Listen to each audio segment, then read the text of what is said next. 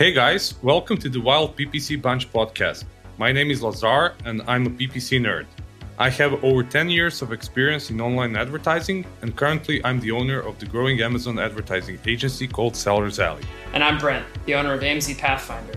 I started this company 5 years ago and we've been working in online advertising since 2013. Every week we will spend around 30 minutes covering one topic and it will get nerdy, I promise.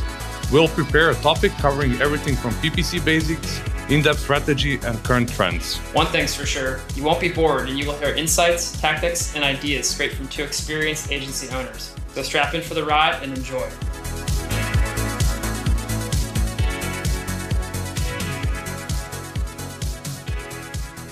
Hey everyone, today we're talking about one interesting topic called launching new products on Amazon Marketplace with PPC.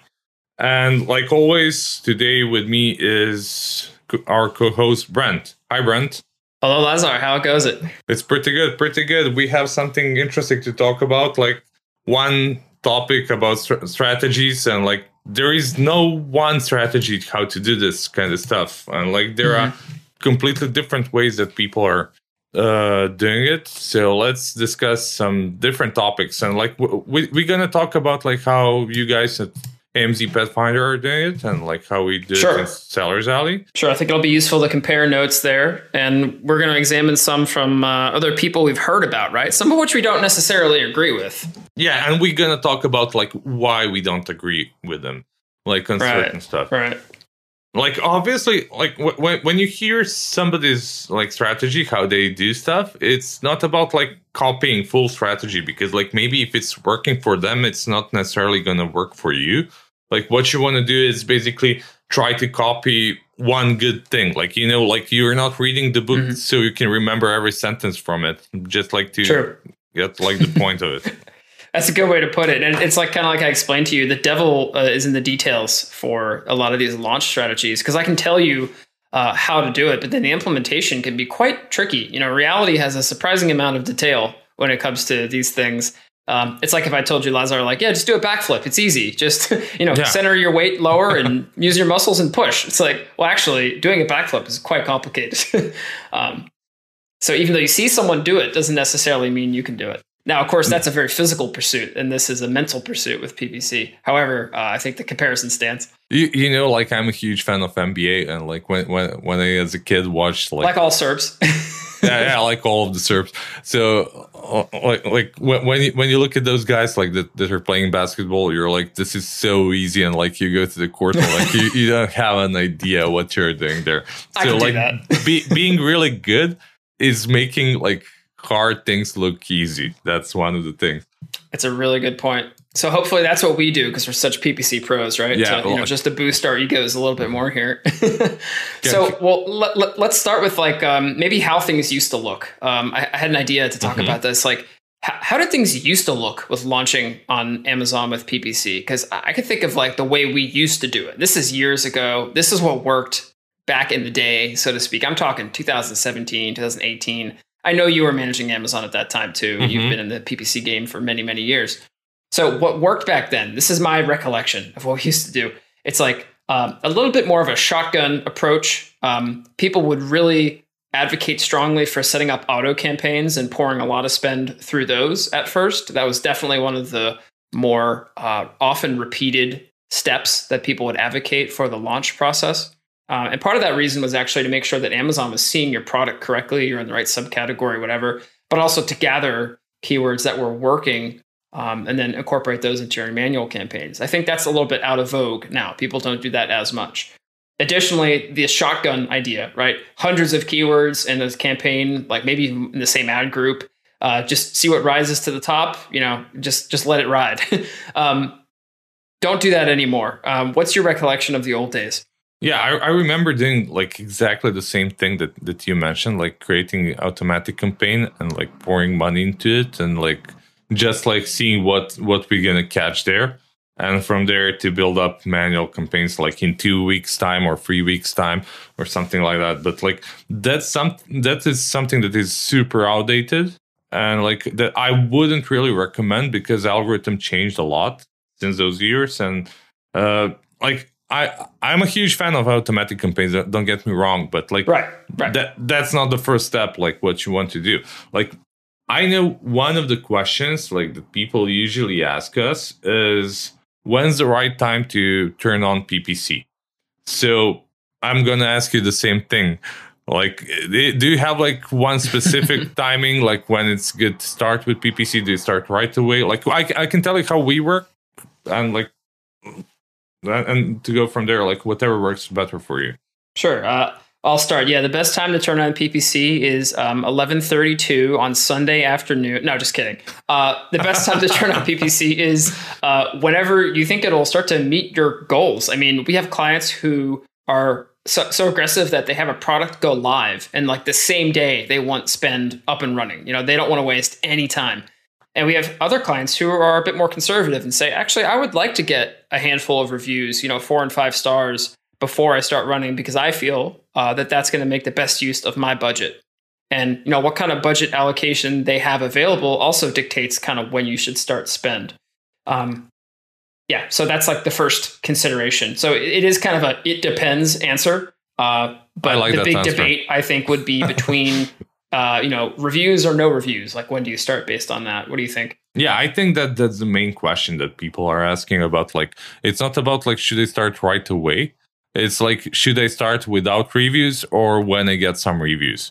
So it's, as you said, like about the budget, like how much money you're willing to spend. It's obviously like if the money is not an issue, you should start right away, obviously. So you can speed up the process of getting reviews. But on the other hand, like if you're tight on budget and you want to super optimize everything, like and go into details, it's maybe better to start when you get first couple of reviews. And like there is one magical word when it comes to launching new product, and it's called honeymoon. Right. Yeah, let me touch on that, because this is like one of the assumptions I think you have to make. And, you know, to set more context for this, I'm going to touch on this briefly. There is a honeymoon period, right? We can assume this is the case. You know, Amazon has never communicated this directly, but I think anyone you talk to, Lazar, who knows a lot about launches, like for instance, we have two like launch experts that we refer our clients out to. They don't work with us, like they're not part of our team, but they're really close to us, and we do, you know, coordinate with clients with them like very frequently. And they always talk to me about, oh, there's a honeymoon period. We got to restart the honeymoon period. The honeymoon period is this much in.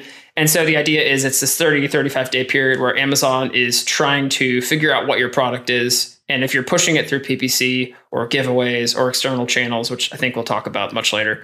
Yeah, that's like the golden time to get things going.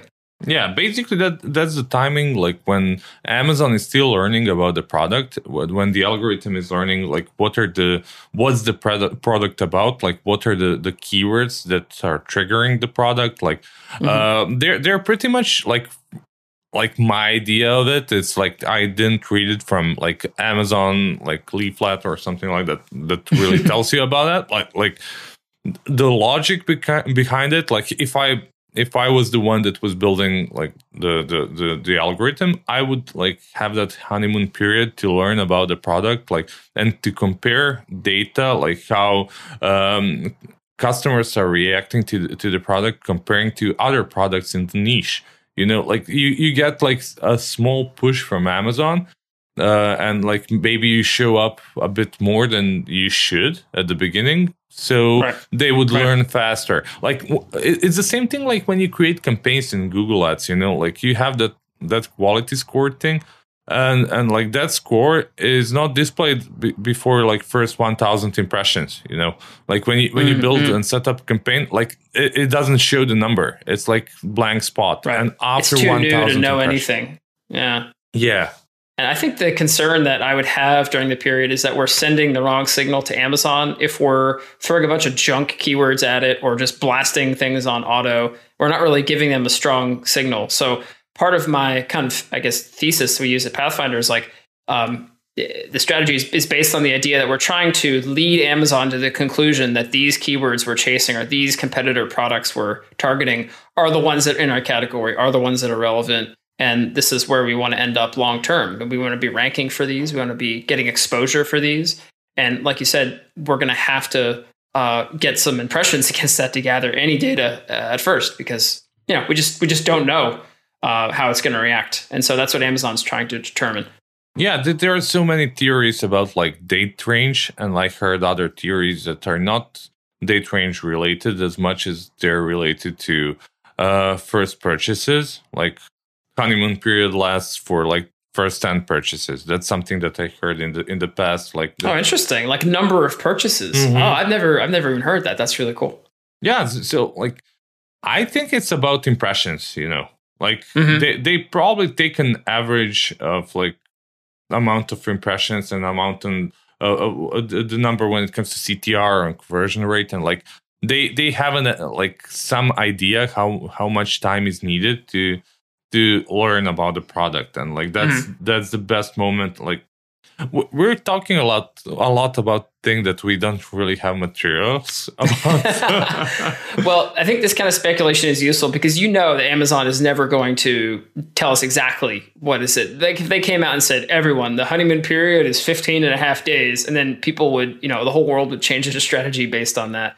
I'm sure there are people internally who or maybe listen to this or other podcasts and go like, haha, these guys, they don't know anything about it.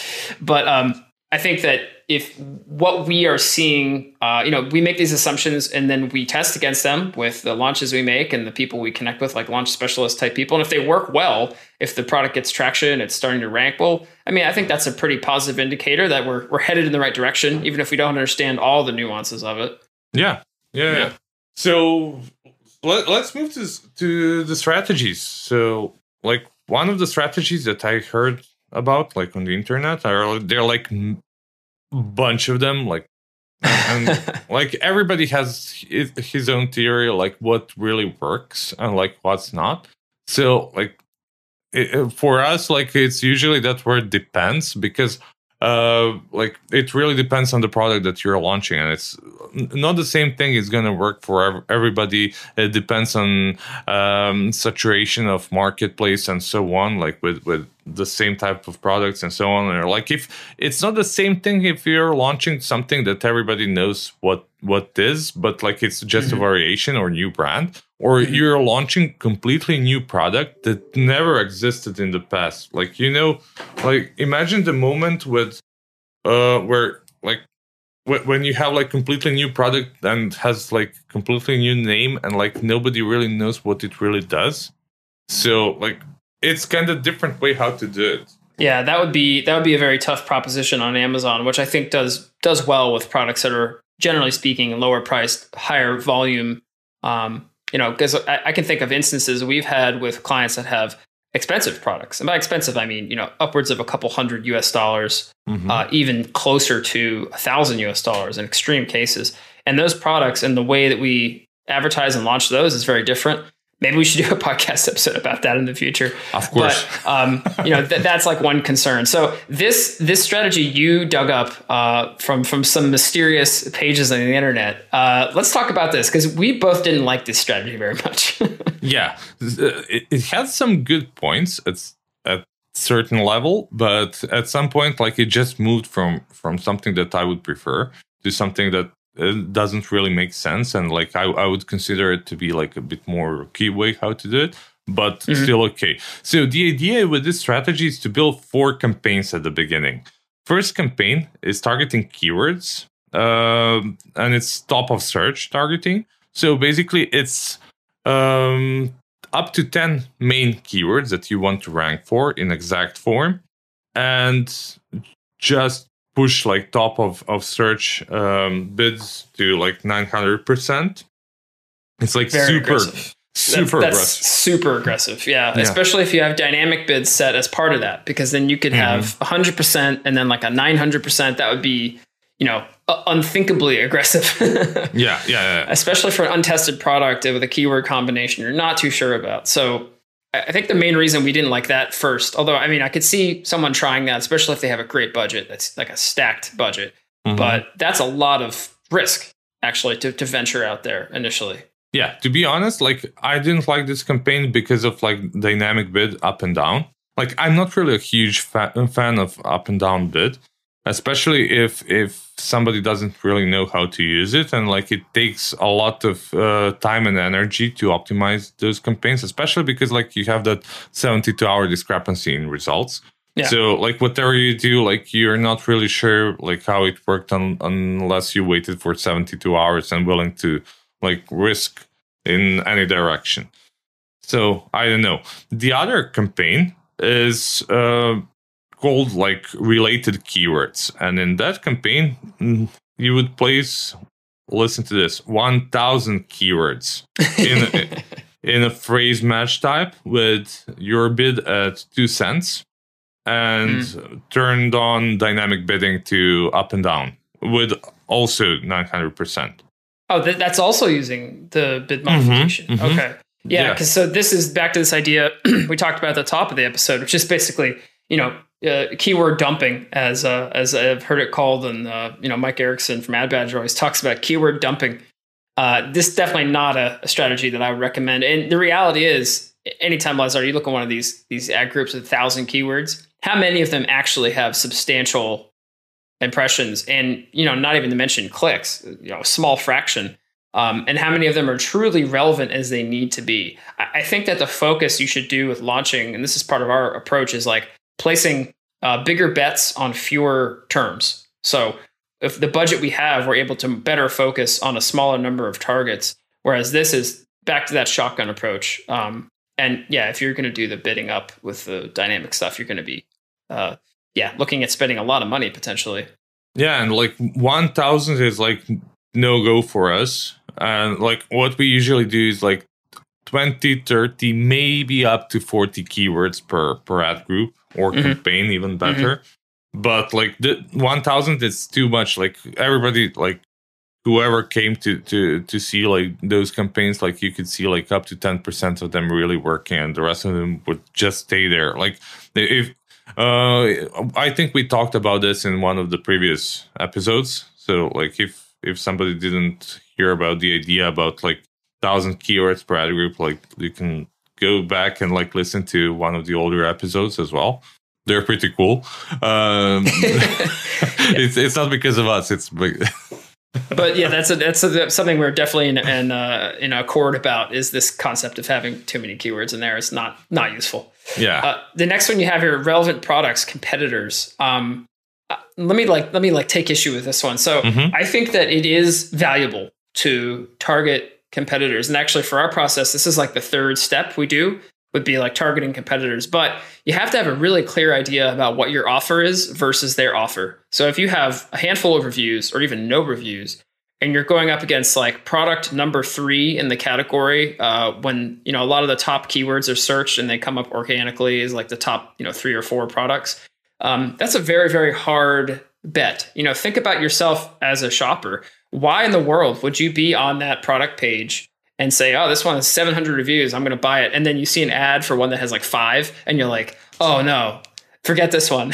I'm going to the one with 5 reviews. That's the one I really want. I mean, you might check it out, but what's the conversion rate going to be for that ad on that placement? I think that's probably a tough bet.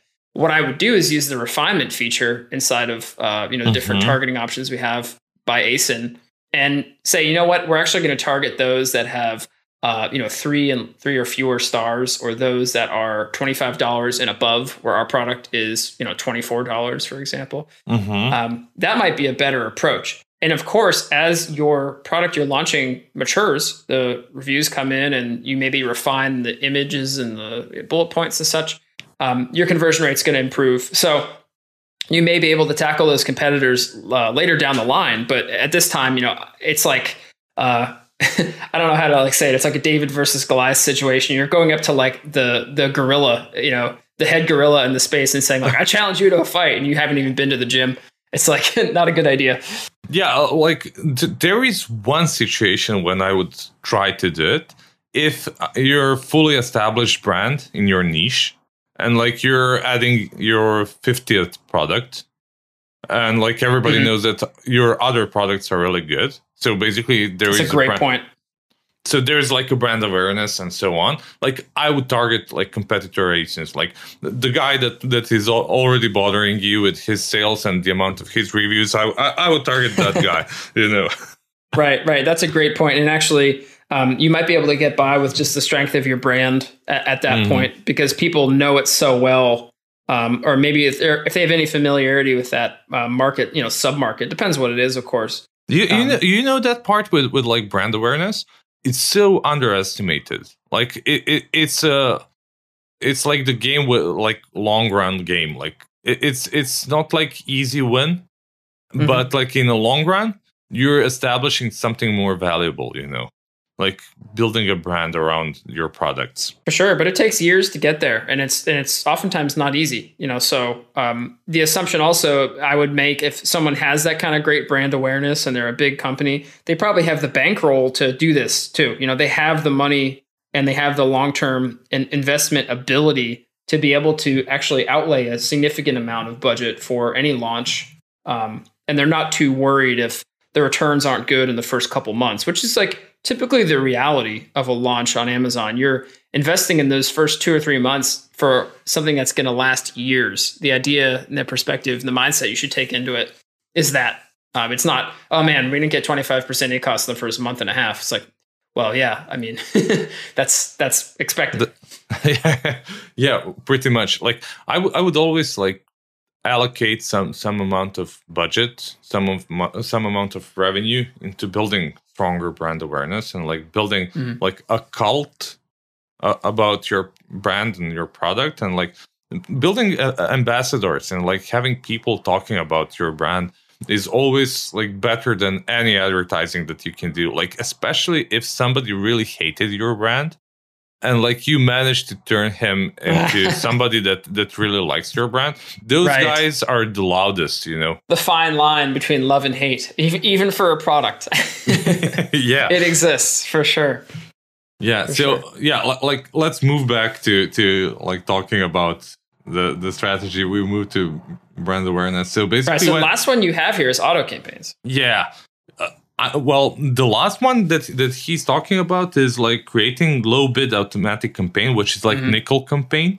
I don't know what to think about like nickel campaigns. Like I like them, but like they're not option number one. No, and those aren't going to move the needle with a launch. So I would say that this is something that's suitable later on in the life cycle of that product. Or if you really want to push it, maybe like 4 or 5 weeks out from the first day you start spending against this product. Hopefully you have reviews at that point, but at that stage you're just fishing for like really low ACOS, like cheap clicks and like good sales. And this kind of campaign, I think, definitely has a place on Amazon. Still to this day, like hands down, like obvious choice. Call it what you want: gold painting, low bid auto, nickel campaigns. I like that's pretty good. That's a pretty clear descriptor of how it works. But for a launch, this is not going to do anything. I'm not a fan of it. No, like that's something like that you want to use when algorithm already knows more or less everything about you. So you just want to get like some easy wins, like cheap sales and make like extra cash. That's the campaign that I would build. Like I wouldn't turn off like regular automatic campaigns just to have like nickel campaign. Like I would have both of them. Yep, same here. Yeah. And it's a place to put in, negatives to make sure, you're not targeting garbage. But even if you are targeting stuff that is maybe in your other campaigns, you're exploring such a different CPC space. It doesn't really matter. You're not going to interfere with a lot of your other campaigns. I would say that that's something that I have gone back and forth on over the years, and it's something I'm still open to discussion about. Right. But I would say don't get obsessive with the negatives in those type campaigns. But anyway, Let's stick to the launch. So then, Lazar, we've talked about this other person, or this other suggested methodology for launching and how we don't like it. So we've been negative so far. Let's be positive. Let's talk about what we do like to do, and what are some of the tactics that Sellers Alley will use for these launches? I'm curious. Yeah, like first thing that I would like to say about like creating new campaigns, like whenever you create new campaign, you need to build the traction around it, and like it needs to get some history before it starts working at like full pace. And like it's even harder to get stuff like working properly when you have a product that doesn't have any history. like any other history. Like, it's even easier to build new, completely new from the scratch campaign about some product and like wait for like 2 or 3 weeks to start working properly for something that is already known. Algorithm understands it and like it makes a lot of sense to do it. So it's way harder to set up new campaigns. Like, it's pretty rare thing to see that somebody is making money from day one on new product. Just to be absolutely clear on that. So at the beginning, you need to invest so you can gain money back in the future. Right. So what we usually do, we first analyze competitors. We find like top keywords and competitors to target. And we try to protect our product and go the first 2 weeks super aggressive with push campaigns while having other campaigns like at a super basic level. Push campaigns are more or less something that the previous guy mentioned, like that we mentioned about the strategy from the previous guy, but like we don't do dynamic bidding there. Like we have exact form, and that's down only. What we usually do, we always pick 5 to 10 keywords that are going to be main keywords for the product and set a bit higher bids on them in order to get them indexed faster, like to get some traction for them, to improve ranking and so on. Like, it's super important to track ranking during that period of time because PPC can speed up things for you. Like, it can go in both ways. Like, it's good that you're spending money, but like if you're spending money and nobody buys it and like you're under average of the niche, you're going to affect your ranking negatively. So the other thing is like that we already mentioned about reviews. We talk with our clients about like what's their budget and how much they're willing to spend. But like we usually feel comfortable with PPC starting at around five reviews. Obviously, we can start right away. But for that, like before you get to 5 reviews, it's a bit more expensive to do it. Like, that's something that we saw so far. The other thing is like we launch everything at once.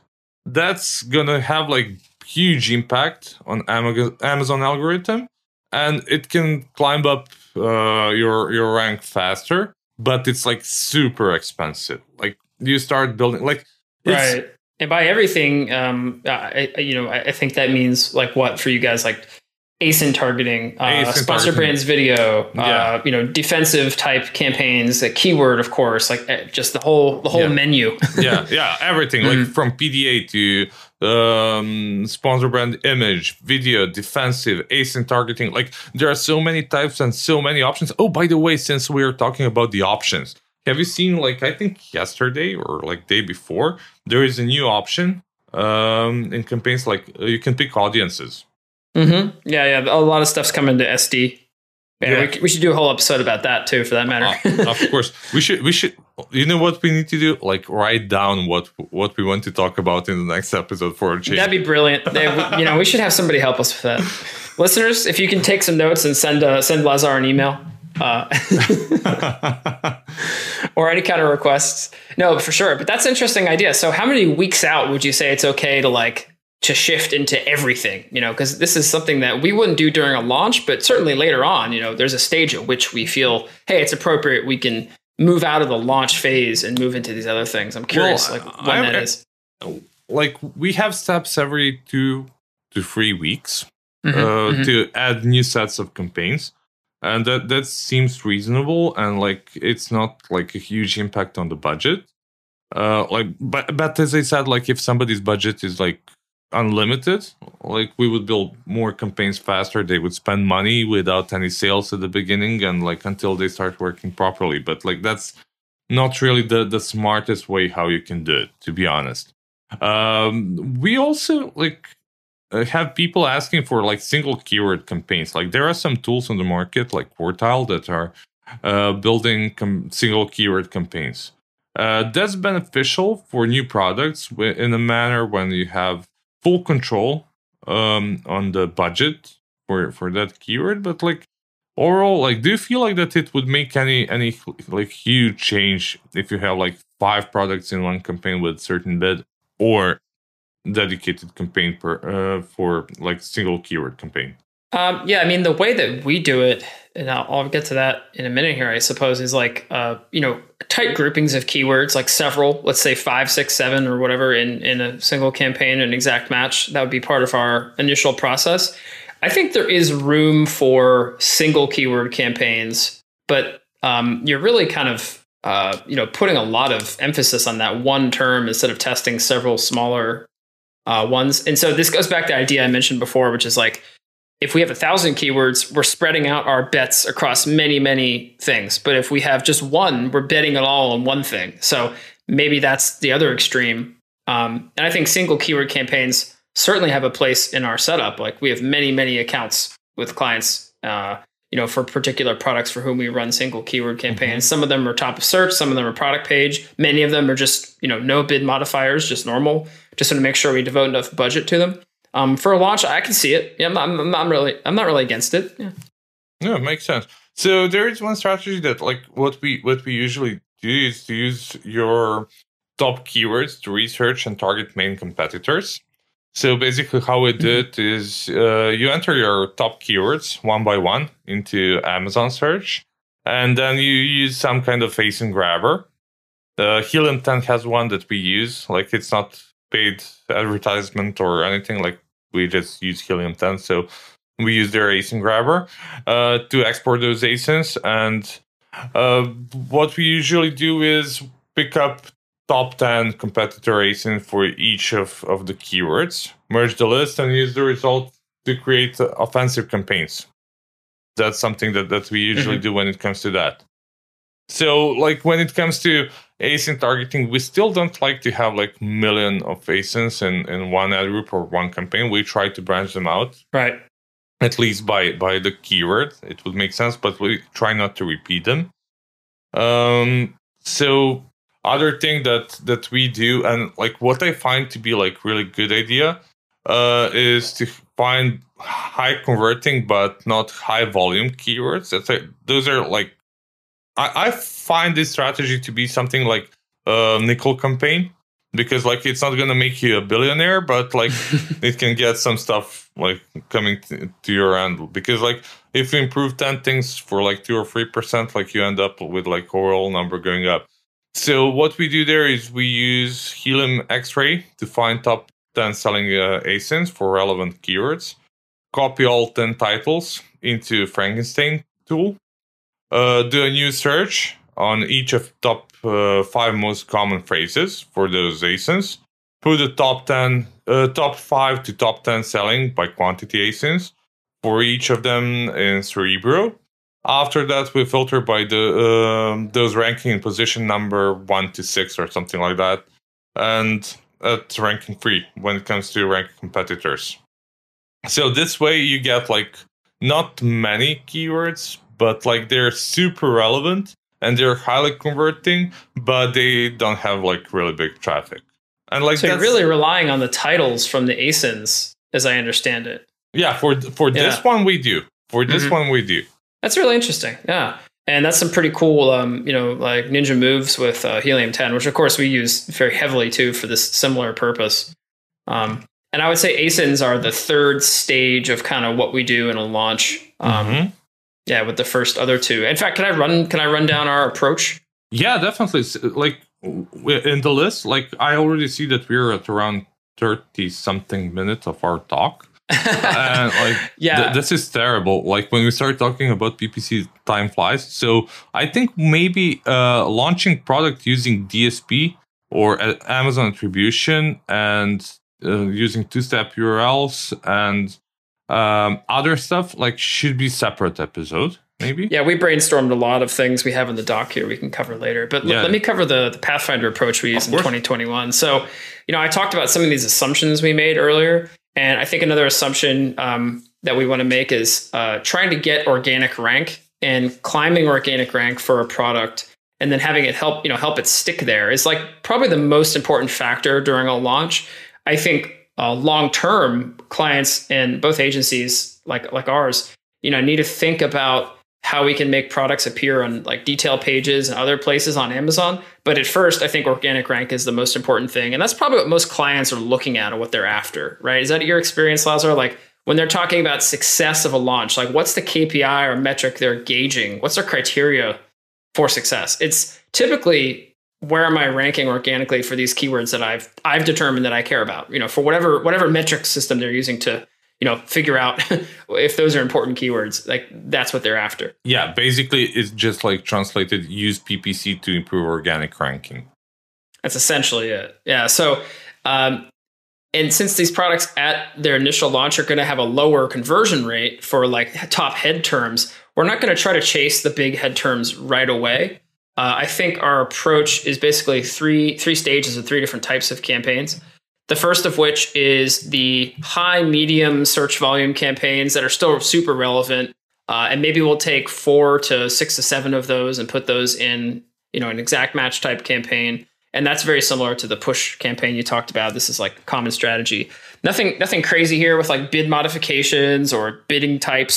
We want to keep a pretty clear idea of what our cost per click range is going to be and, you know, control that. And that's where we're going to put a lot of the money. So we're going to be pushing against those and seeing what the results are.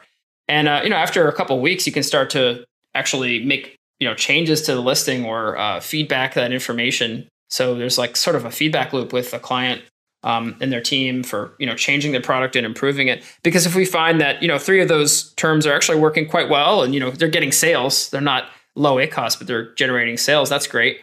But maybe there's one that's like falling flat on its face. And so why is that? Why is it not working? How can that be changed and improved? And then the second step would be lower volume keywords that are more numerous, but are probably not as competitive. These would be more like longer tail. And these go in a different campaign. And those are going to have a lower CPC. And yet again, these are not, you know, with any kind of fancy bid modification or, you know, anything like that. We want to keep a lid on the CPC. And we have a similar approach with those. Like, so how are those going in terms of feedback from what the market is telling us, right? Are they getting sales? Are they working? Are they not? What's their click-through rate? So we're tracking rank, or the client in most cases is tracking organic rank simultaneously. And we're checking in with them on like a weekly basis to say like, hey, how's the launch going? Like, is this moving in the right direction? How are overall sales from your perspective? Yeah. So there has to be some sort of system in place for tracking the strategy to see how it's actually going through. And yeah, we use Helium 10 for all that like keyword research stuff. And we use the CPR, I forget what the CPR stands for, but like the 8-day giveaway metric that's between like a certain level. We want it to be like, I think usually, you know, at least 500 search volume for these lower volume terms, but like no less than like 200, and the CPR should be something like reasonable. You know, if there has to be like estimated a huge amount of giveaways to get into kind of rank, it's probably not going to be effective for us to chase it with paid advertising. And then the third stage is what I talked about earlier with targeting ASINs. So this would be, let's target competitors who have worse reviews or a higher price or something like that and try to get traction against their listings. Probably doesn't make sense to target those that are the leaders in the market space just yet. And as the product starts to get more mature, you'll see the conversion rate hopefully increase against these different advertising methods. Makes a lot of sense. Like I cannot disagree, because like our tactics are like really similar. They're almost the same.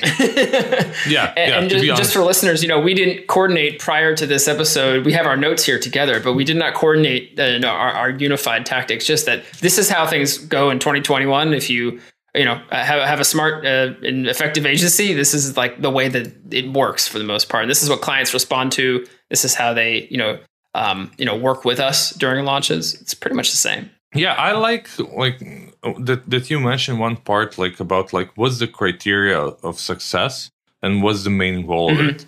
And like that's something that should be defined. And I'm pretty sure not a lot of people really think about like what they consider to be successful launch. Obviously, you want to make as much money as possible. Metric is like off, like if you're way over or way below, well, then you can adjust your goal. I mean, you can say, actually, we estimated too high here. That's not realistic now. Or actually, we way underestimated the success of this. This is We blew past that. And then you'll learn for the next time you do a launch, right? So even if you do have a KPI and it's not like realistic, well, you learn from that and you continue to adjust with it, which I think is true for a lot of things in PPC, but for launches for sure, because people might say, well, I don't know what success is. I've never done it before. This is a new product. It's like, okay, well, you'll learn.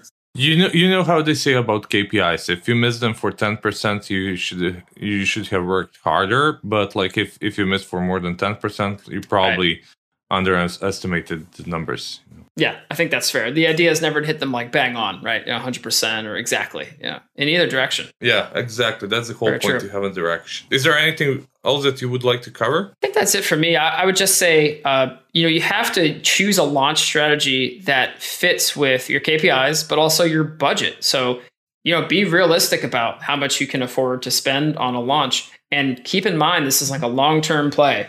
It's not that ACOS doesn't matter. Like if you're at 1,000 ACOS, like maybe like back it down if you spend any real amount of money.